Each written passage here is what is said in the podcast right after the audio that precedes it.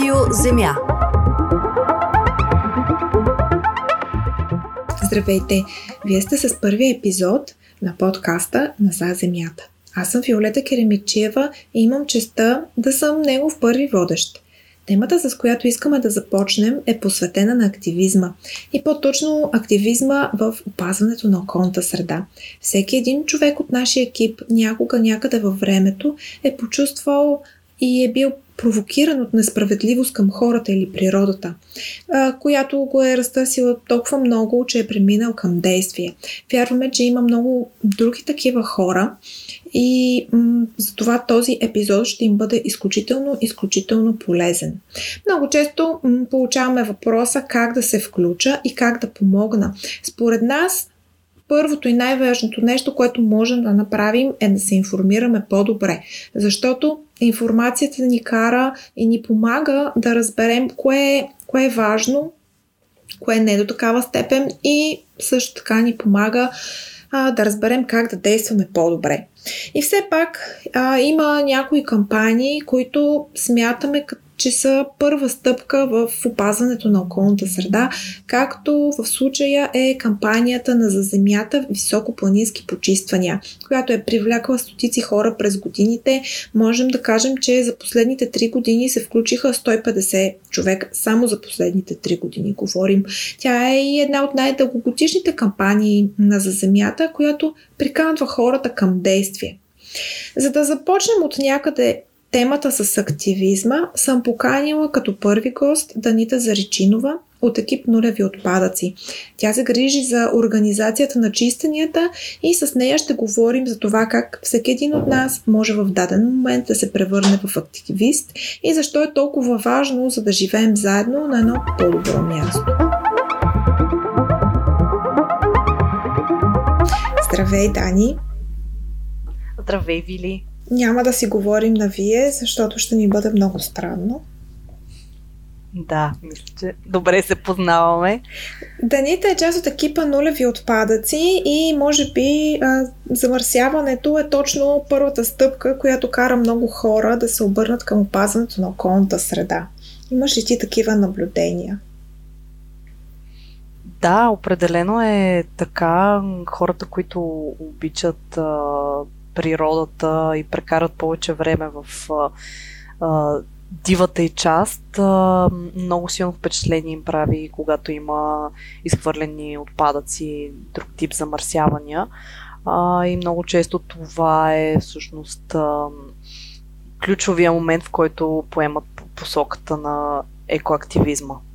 Добре, за теб коя беше първата стъпка към твоята професия?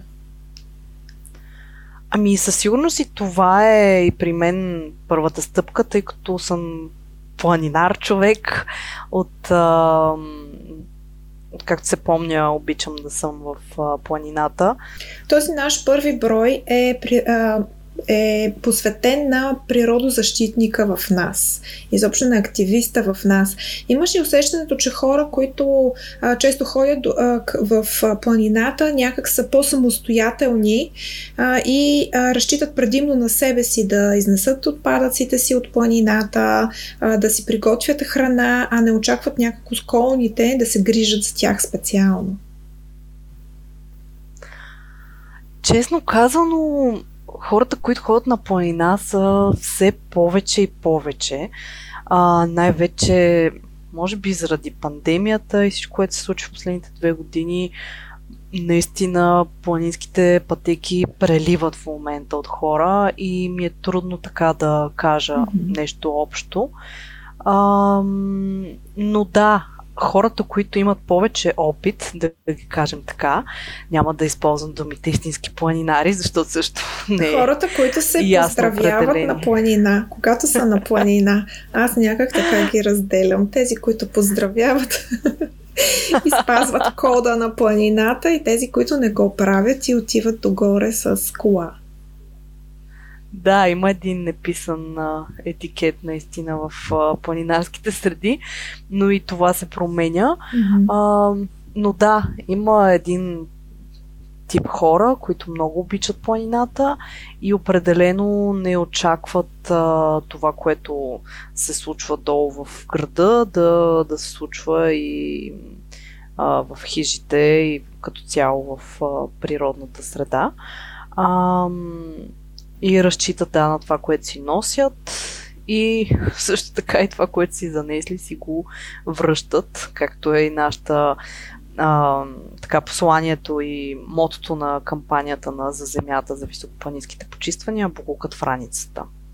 Да, страхотно послание. Веднага става ясно какво имаме предвид. Исках да те попитам още нещо. Тези високопланинските почиствания, да ни разкажеш повече за тях преди да преминем към другия начин да станеш природозащитник, който е когато се сблъскваш челно с екологичен проблем, който буквално се случва в твоя двор. Да, високопланинските почиствания са начина да се активизира, да го кажем, природозащитника, защото на едно място се събират много хора, които имат сходни интереси и в същото време правят нещо полезно за планината, именно да почистват. Аз лично започнах през 2015 да се включвам и при мен различното от повечето хора е това, че всъщност аз не се включих за първи път като доброволец и в последствие да стана част от екипа на За Земята и като цяло част от природозащитното движение, ами директно влязох като един от организаторите. Просто така се развиха обстоятелствата, когато започнах работа в За Земята, че трябваше да се заема с това. И беше много интересно за мен наистина този момент през 2015 година, когато се качих в Рила и се запознах с изключително интересни хора от цялата страна, на всякаква възраст. Колко човека бяхте на това първо твое почистване? Ние бяхме разделени на два лъча. Едните бяхме на Белмекен, другите на Мусала и се събрахме на Заврачица. Ние тези от Белмекен бяхме по-малко, може би около 20 човека, 30, честно казвам не помня. Голямата група беше на Мусала и накрая, когато се събрахме, вече бяхме над 50 човека. Така че да, и там всъщност имаше хора, които много пъти са идвали на почистване, познаваха се помежду си. Без наистина много забавно, имаше такива вече вътрешни шеги, песни се пяха, измисли се песен за Белмекенското езеро и отпадъците, които можеш да намериш наоколо. И пеехме я по върховете там. И всъщност наистина много от хората, примерно, които не живееха по принцип в София, в други градове, и всеки от тях беше по някакъв начин активен на местно ниво за различни екологични теми, не само отпадъци, а пък и по този начин пък други хора, които идваха от същия район, така се запознаваха и се запознават, разбира се, това продължава и си комуникират от другата част на годината по други екологични теми. Имаше и все още има и нови хора, които за първи път се включват и тепърва откриват своята си мисия. И всъщност е много пристрастяващо. От една страна виждаш, че не си сам. От друга страна разбираш от първа ръка какво се случва на други места из цяла България. О, да, абсолютно. Всъщност точно годината, в която започнах работа За Земята, включих се на чистене и правихме и едни обучения по градовете, обикаляхме страната на едно турне и се казваха Град без боклук и там събирахме активни хора, не само ученици, например, но и на всякаква възраст хора, които по някакъв начин ги е грижа за чистотата на града и искат да правят кампании. И наистина това беше изключително силно усещане да видим хората, че те се запознават с себеподобни и с които нали, не са се виждали и просто виждахме в очите им колко са щастливи, че има и други хора с техните идеи и техните разбирания и мисля, че те продължават да си комуникират. Ние бяхме много щастливи преди няколко, може би 2 месеца, когато се запознахме с едни и други много активни хора. Става дума за хората от Павликени, Велико Търново, които бяха провокирани от събитията около тях и заднъж да станат природозащитници. Може ли да ни разкажеш за твоите впечатления, защото ти познаваш най-добре хората в региона, за който говорим, където има планове да се строи завод за изгаряне на отпадъци, официално представен като концесия за каменна вата. Завод за производство на каменна вата, чийто енергоизточник всъщност е огромен завод за изгаряне на отпадъци. Да, всъщност беше ни съобщено точно от местни хора между Коледа и Нова година за ситуацията там и за този проект. Това, между другото, е много често срещано. Ни прави впечатление в моментите, когато хората празнуват, изведнъж тихомълком се появяват подобни проекти с надеждата, очевидно, няма как да не си го помислим, че няма да се обърне внимание, че местната общественост няма да обърне внимание. Да, това много пъти сме си говорили с колеги, че така приятно август месец сме по-наштрек и гледаме какви нови публикации има по регионалните инспекции в Изпълнителната агенция по околна среда, защото много често наистина нови инвестиционни предложения се появяват тъкмо през покрай празници или в летния период, когато хората наистина просто са се отдали на други неща в живота. Да. Но пък наистина опита ни показва, че все пак успяваме да бъдем активни, не само ние като организация, но и местните хора много бързо се обединяват и се активизират. Всъщност в случая те се обърнаха към нас за съдействие, защото имаме опит, но основната движеща сила са местните хора. Абсолютно, да. Аз съм много впечатлена от тези хора, които те са от община Павликени, както от града, така и от селата. Много от тях са хора, които са живели в по-големи градове и са се върнали в тези села или са си купили къщи без да са били оттам, защото търсят по-чиста околна среда, по-спокоен живот.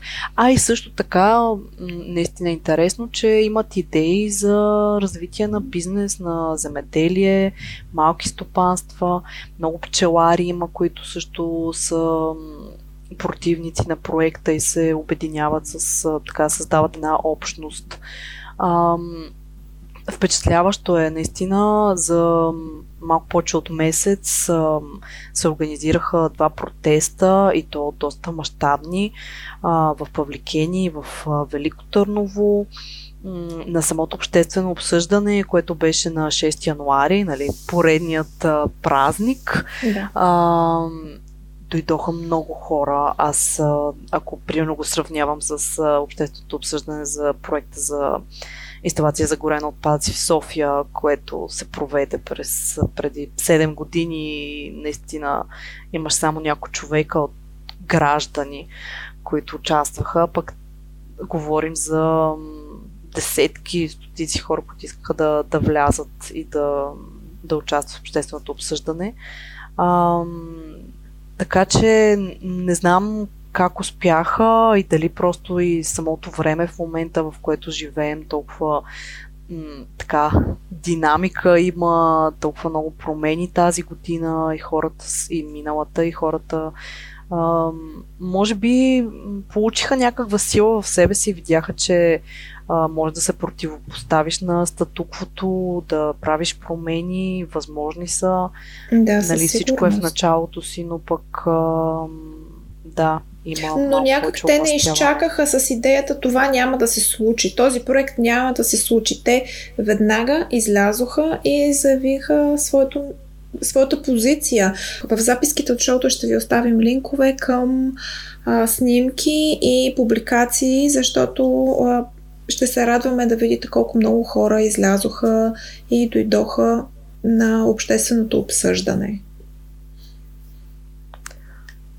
Да, интересно ми е. Някой, ако слуша този подкаст след няколко месеца, какво ще е било развитието и дали изобщо ще този проект ще е на дневен ред, но наистина каквото я се случи, тази гражданска активност вече е записана в историята и може да се дава като добър пример.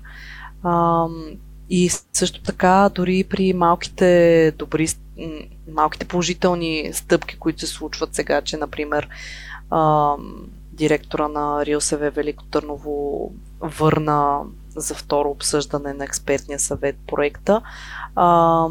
Това им даде им още сили, но със сигурност не ги накара да се поспрат и да починат, ами точно обратното. Още по-мотивирани са да покажат своето несъгласие. И също мисля, че е много важно наистина се каже, че има обединение между граждани и местния бизнес, което много често се опитват властта или дадени местни олигарси, да кажем, да противопоставят гражданите и бизнеса. Или дори, както всъщност видяхме и в казуса с Павликени, в един момент се от общинската власт се опитаха да противопоставят околната среда и чистата околна среда и развитието на региона, економика. Работните места. Да, и хората веднага усетиха това и се надигнаха и не се съгласиха, че тези две неща трябва да се противопоставят, а точно обратното, трябва да се развиват заедно. И всъщност региона Павликени, аз преди да отида заради общественото обсъждане, бях само минавала наоколо и сега се замислих, че наистина там е едно прекрасно място и за развитие на туризъм, и за чисто земеделие, така че определено има какво да се случва положително в района. Със сигурност едно от нещата, които е добре да направим, е да видим какво ни позволява законодателството и какви са нашите правни действия. Съвсем скоро излезе един наръчник за граждански действия по зелено застъпничество. Ще ви го покажем като линк. Да, най-добре. Наистина, този наръчник показва и представя стъпка по стъпка какво може да направи един гражданин, какво трябва да изпрати. Много от нещата всъщност не са толкова сложни, ти да изпратиш становище до някоя от институциите, но просто хората, които не разбират и не са се сблъсквали с това, за тях е една огромна стена, която те не знаят как да преодолеят. Така че това винаги може да се позаинтересоваш дали има подобен проблем в друго населено място, да се обърнеш към активни местни групи там. За щастие поне социалните мрежи в това могат да помагат хората да се обединяват. Например, сега видях, че хората от Павликени са се свързали с хора от Каспичан, където преди няколко години направиха референдум точно за инсинератор и не се построи инсинератор в Каспичан и те си взаимодействат помежду си. Бих казала, че една голяма грешка, която често виждам, е, че хората се обаждат на неправителствени организации като нашата, казват какъв е проблема и очакват действия от нас. Ясно е, че ние бихме помогнали с експертиза, доколкото имаме за конкретните случаи. Бихме дали съвети или шаблони на някои заявления, които могат да се подадат. Но в никакъв случай не трябва гражданските организации да се възприемат като екополиция, която тръгва на за всеки проблем с алармата. Еколинейката. Това няма как, точно така, еколинейката, няма как това да се случва, колкото и да ни се иска. Ние имаме някакъв определен, дори физически капацитет. И също така мисля, че един порочен кръг. Хората трябва да действат и сами. Но също така в голяма степен този поглед, който местните хора имат, ние, идвайки от различно населено място, не бихме могли изобщо да навлезем дори технологично в самата ситуация. Така че една активна гражданска група, която действа, е много много по-добър вариант, отколкото ние да дойдем от някъде като някакви едва ли не спасители, което не е изобщо нашата позиция. Ние може да подкрепим. Да, абсолютно. Това дори сме го виждали, когато ние пък сме се опитвали да активизираме хората на дадено място. Когато видим, че няма мотивация, че няма обединение, и хората се интересуват от други неща в живота си. Разбира се, всеки е прав за себе си. Тогава няма какво да направим ние като организации.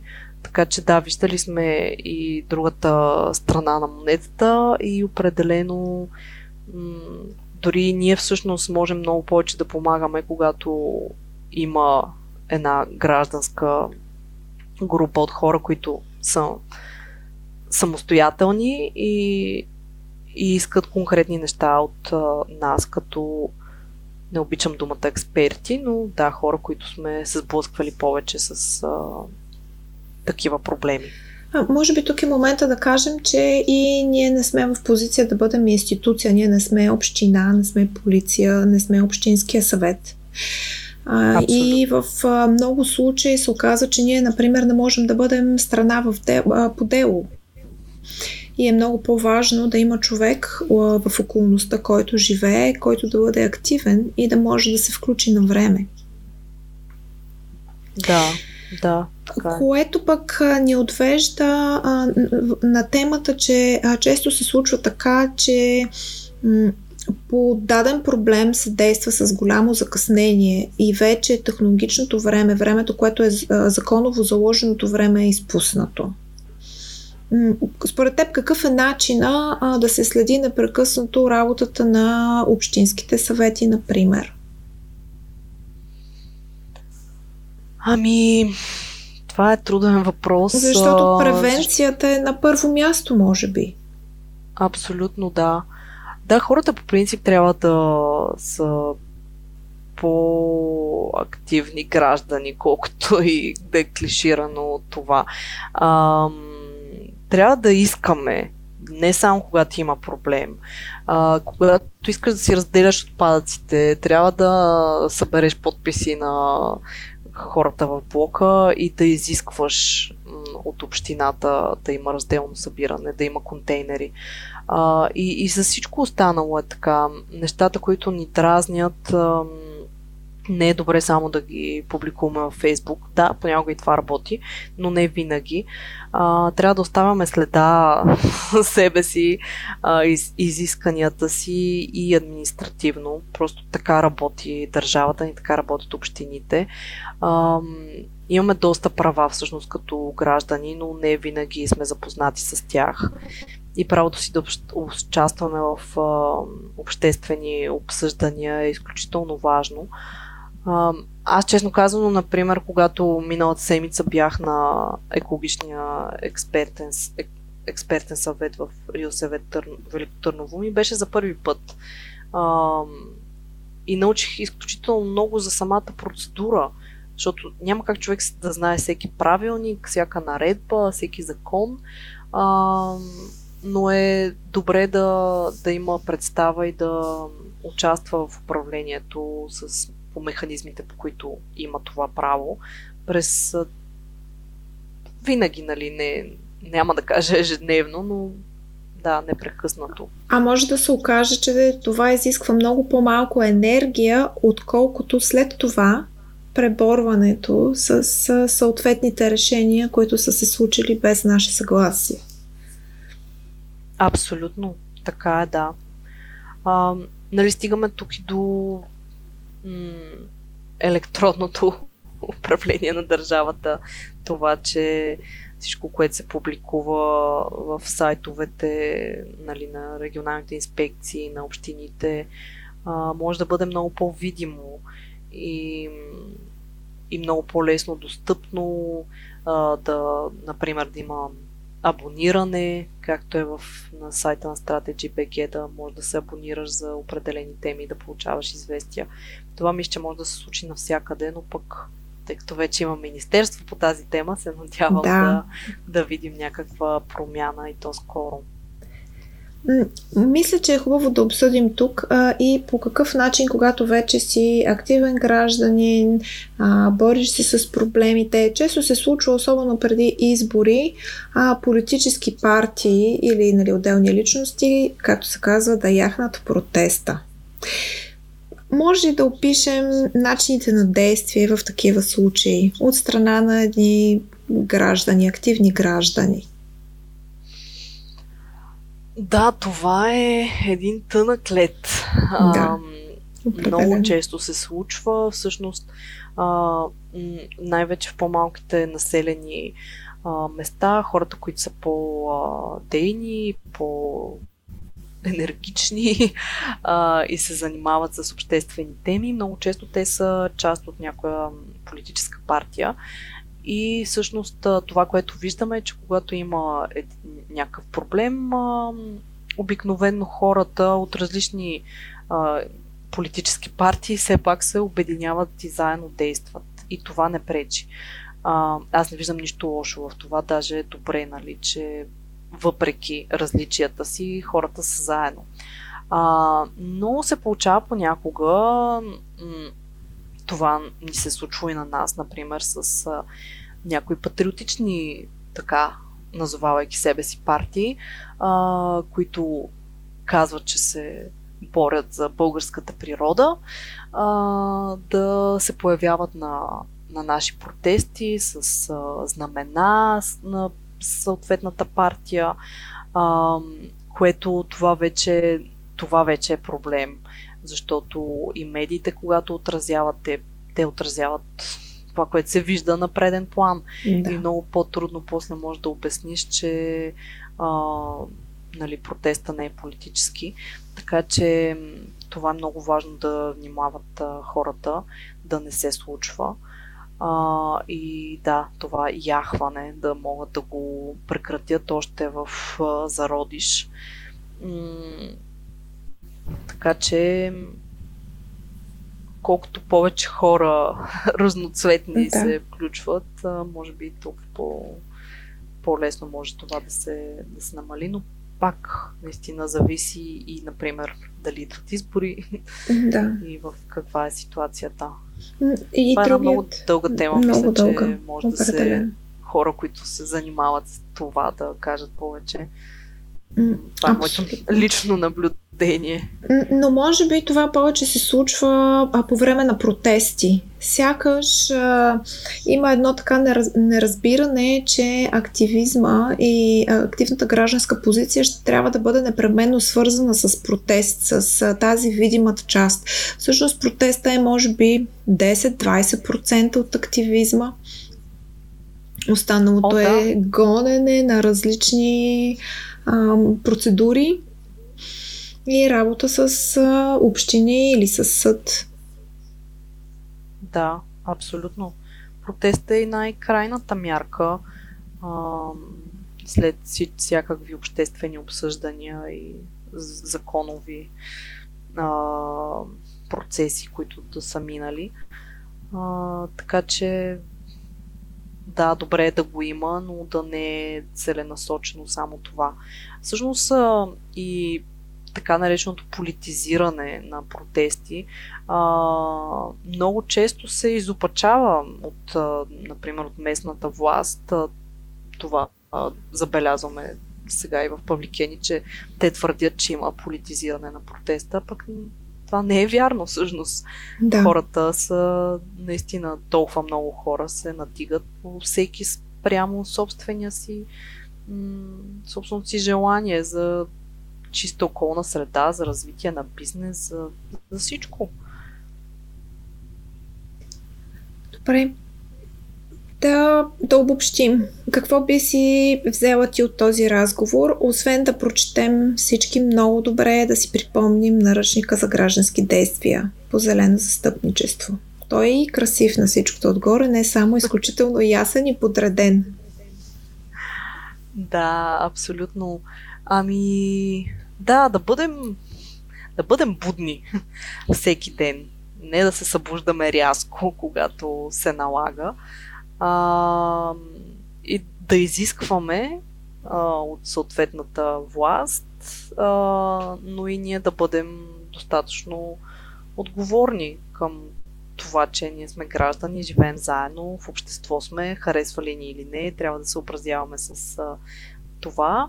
И да търсим такива действия и места, като почистванията, например, които ни събират с хора на наша къл, да. За да можем да свършваме нещо полезно, да се забавляваме заедно и в дългосрочен план да се обединяваме.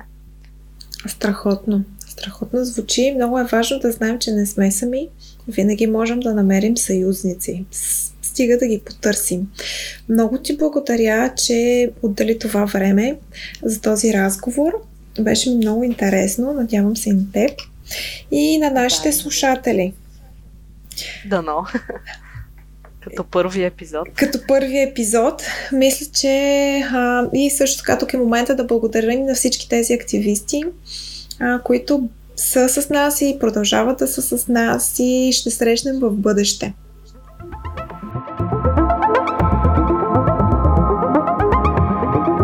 Радио Земя.